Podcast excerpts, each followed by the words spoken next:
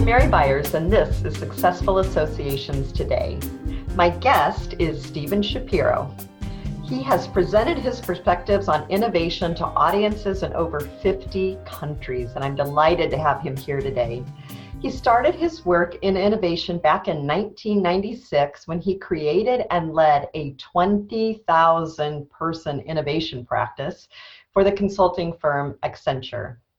He's the author of six books, including Best Practices Are Stupid, which was named the Best Innovation Book in 2001. His latest book, Invisible Solution, contains 25 lenses for reframing and solving difficult business problems especially during these challenging times. His clients include Marriott, 3M, P&G, Microsoft, Nike, and NASA. When he is not on stage speaking about innovation, he is practicing his not so sleight of hand magic on his family and friends. It is my extreme pleasure to welcome Steve Shapiro. Hey, Mary, it's uh, good to be here. And sorry for throwing the not so sleight of hand into the introduction. That's I know that is a mouthful. I stumbled over it, but we made it. So delighted to have you here. As you know, I work exclusively with associations who are being very, very challenged in these times. But I really wanted to bring your for profit experience to the not for profit world. And so I'm looking forward to our conversation.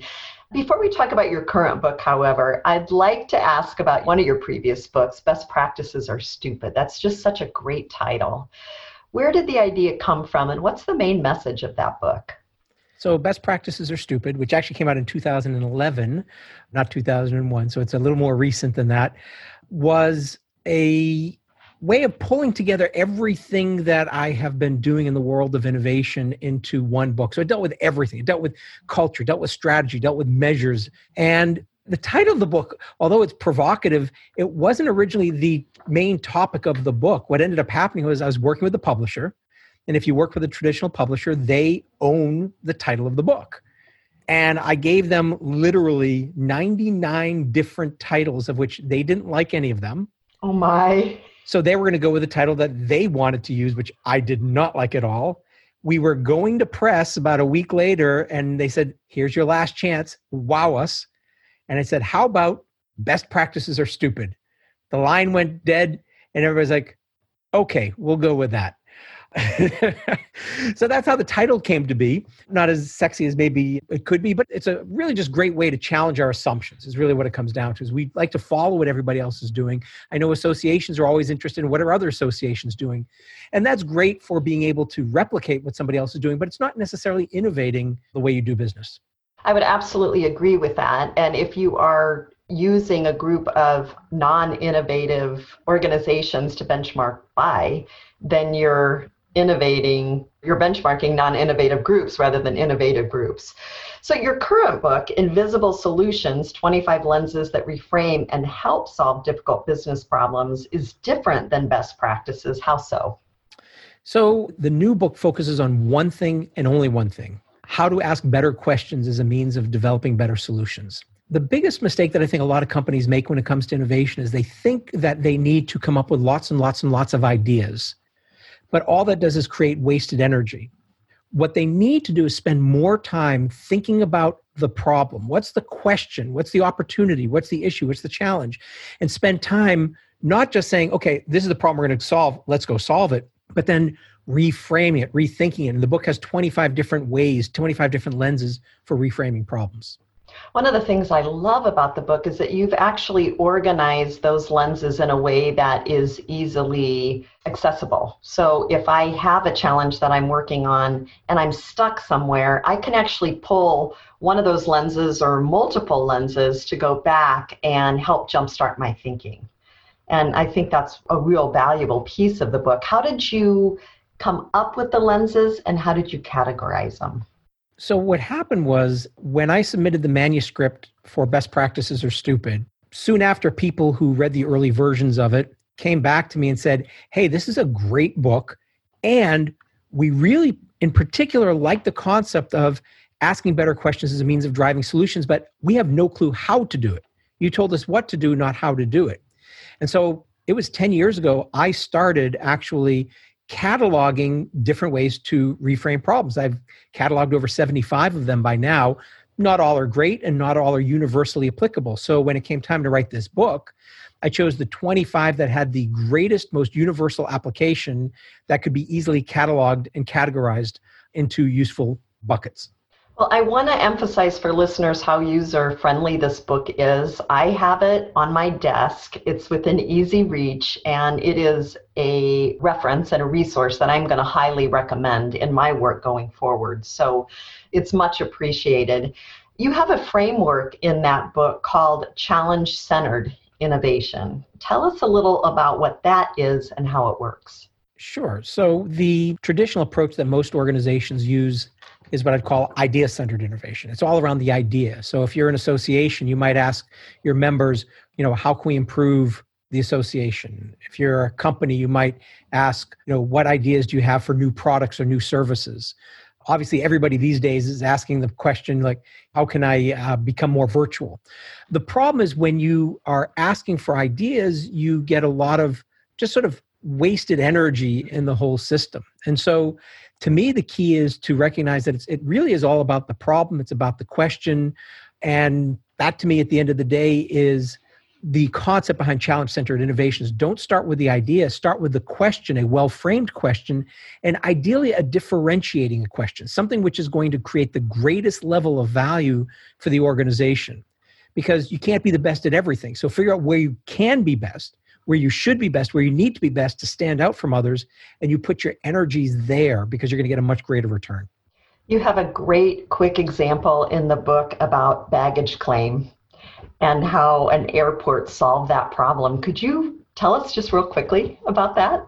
I'll tell you the, the short version of the story. I love this is this is one of my favorites, especially now that we're not traveling. It sort of gives me glee because sometimes travel is not as glamorous as it all sounds. But I, you know, I've been on the road a lot as a speaker, probably about 150 days a year is certainly not atypical. And anybody who's traveled knows that the allotments for carry on luggage has gotten so small that in most cases, we're going to have to check bags. And Mary, I don't know if you're like I am, but you get off of a long flight, you just want to get home or get to your hotel. Sitting at baggage claim is like torture. So one of the airports in the US, yeah, it's like, oh, it's like, okay, we just had a long flight and now you're going to make it even longer. So one of the airports did a quick analysis and they found that it took their bags took 15 to 20 minutes to get from the plane to the baggage carousel. And so they decided to solve the problem. How can we speed up the bags? And they spent a ton of money on faster conveyor belts, more baggage handlers, newer technology. Got it from 15 to 20 minutes down to 8 to 10 minutes. So they cut it in half, thinking everybody's going to be happy and they can now move on to the next problem. Unfortunately, people were still disappointed. And they knew they couldn't go any faster without breaking the bank. And then they had an epiphany, which was that it took the bags eight to 10 minutes to get from the plane to the baggage carousel, but it only took the passengers one to three minutes to get from the plane to the baggage carousel. So instead of speeding up the bags, what do you think they did, Mary? I know the answer because I read your book. I'll let you share they that. They slowed down the passengers. They literally reconfigured the airport so that it would take on average eight to 10 minutes for the passengers to get from the plane to the baggage carousel. They get to the baggage carousel, their bags are waiting, people are happy. But that's really just the start of the story. We could really spend an entire day using this one example of how we can reframe because we went from how do we speed up bags when in fact the question might have been how do we reduce wait time speed of bags and wait time sound the same but actually wait time is speed of bags and speed of passengers but if we spend all our time trying to speed up bags we never think to slow down passengers the questions we ask are so powerful and we can change one or two words in the problem statement to get a different range of questions. So instead of how do we reduce wait time, we could change it to how can we improve the wait experience? Two words, fundamentally different range of solutions. And also, we start looking in different places because if I'm going to create a great wait experience, I live in Orlando, Florida, the place where people pay until COVID $100 a day to wait in line, and they're hungry to wait in line again. They were looking forward to that day. So, if we're going to learn, we don't even go to people in our industry, we go to others like theme parks to better understand the best ideas. It sounds like a simple example, but as you mentioned, it's actually more complex. But when you listen to the difference that just a couple of words in the question makes, it seems like a palm slap to the forehead, simple solution. But the bottom line is the questions that we ask make a difference. And I totally agree with you in, in that respect that we need to ask careful questions in order to get to the best solutions. Let's switch over for a minute since you mentioned COVID and the fact that we're in such unusual times. The first step in John Kotter's change model is to create a sense of urgency. And that has happened for us now. We don't have to create the sense of urgency, it's been created for us. So let's talk a little bit about how reactive innovation is different than proactive and how we can harness more proactive going forward, even based on what we're learning now as we innovate on the fly? It's challenging.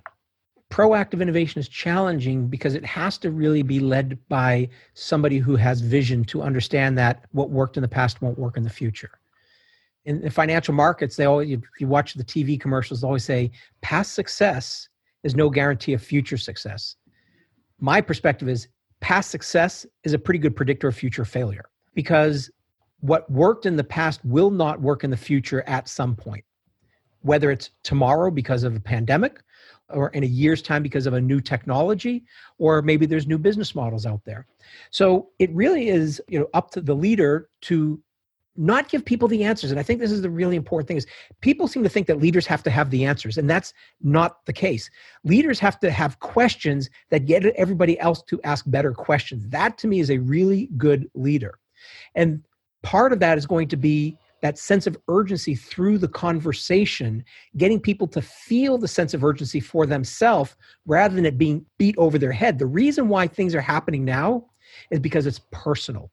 There's always been a, we used the expression years ago, burning platform for all organizations, but it didn't mean people inside the organization felt it. But now when you're on furlough or when you can't go into office and you need to go virtual, well, that created a sense of urgency for every individual. It reminds me of what happened in 1978.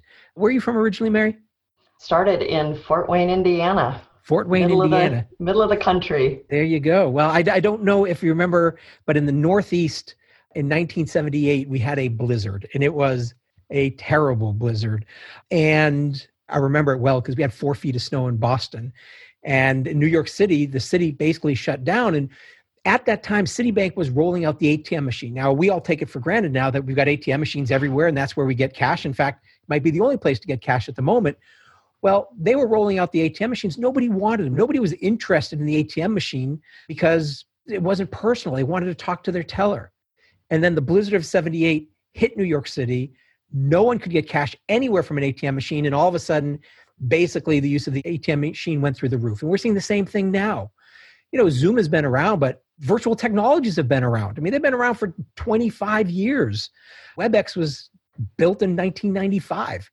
It's used, not used the way that it is today. Zoom's market cap, I just checked this morning, is larger than United Airlines, American Airlines, Delta, and JetBlue combined.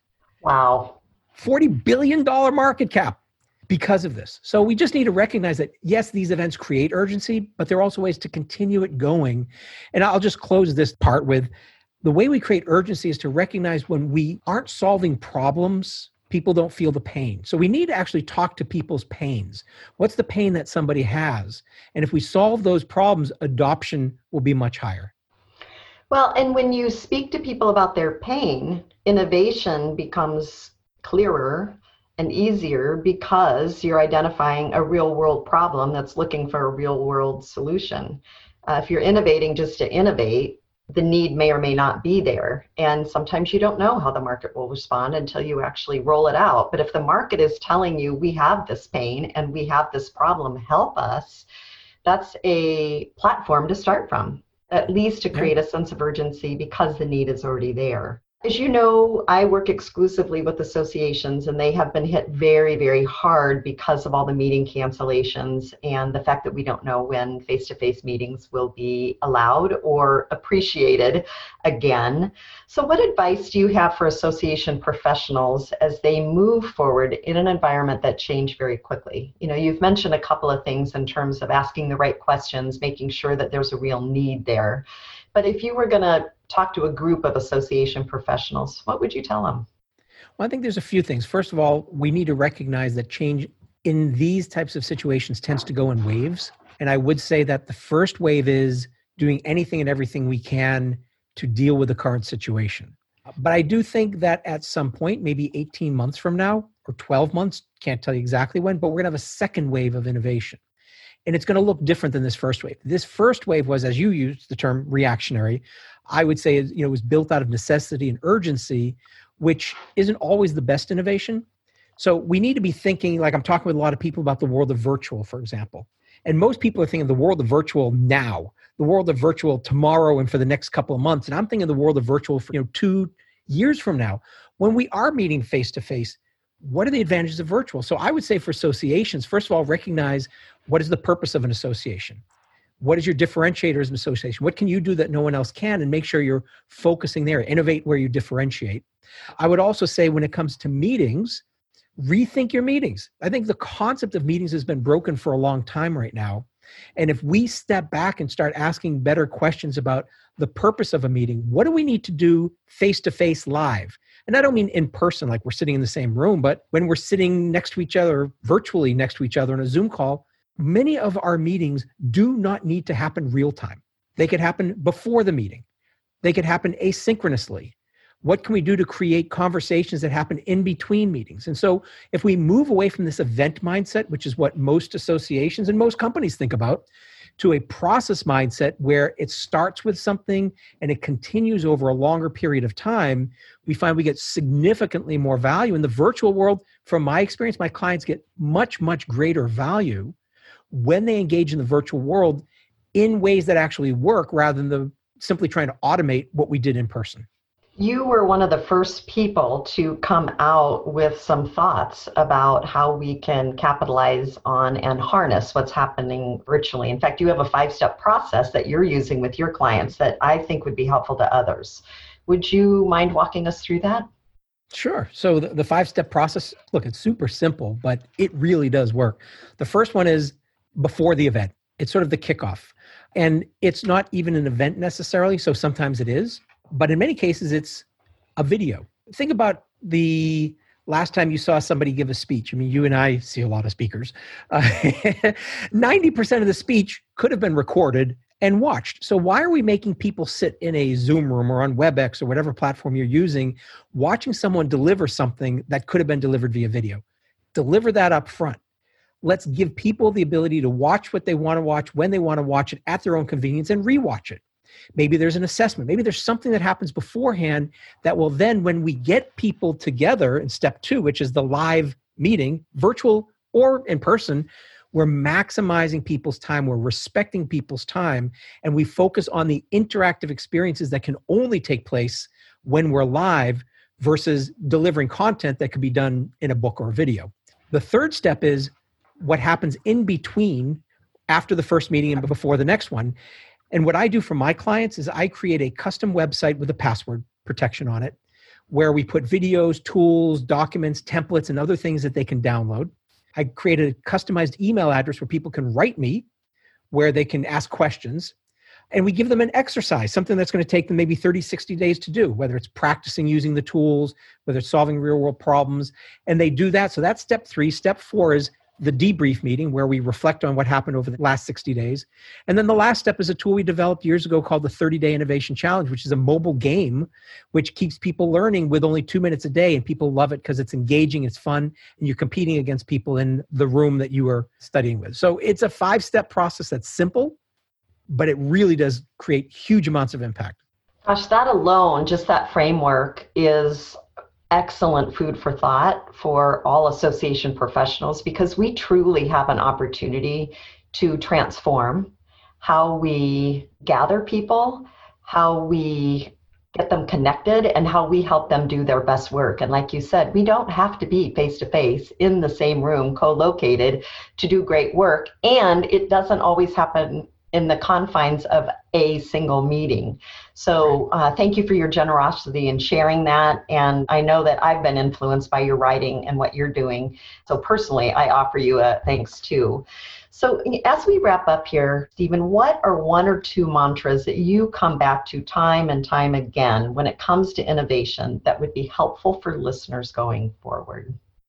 I'll give you two. One is, you know, we use the word or the expression think outside the box a lot. And, you know, as we discussed earlier, when we ask these big, broad, abstract questions like how do we go virtual, we invite a lot of big, broad, abstract solutions, wasted solutions. So you don't want to think outside the box. You want to find a better box. The better box is instead of speeding up the bags, slowing down the passengers. Instead of reducing wait time, maybe it's improving the wait experience. The other one is expertise is the enemy of innovation. And it comes back to what worked in the past may not work in the future.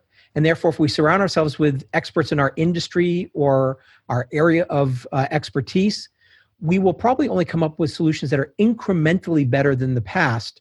But when we surround ourselves with people from other industries, other disciplines, other functions, we tend to develop better, bigger breakthroughs. So we really need to get outside of our own four walls and get outside of our industry space. Absolutely. Associations should be looking into not other associations, but outside the association world. Just as as a speaker, I'm learning my best concepts not from other speakers, but from other disciplines.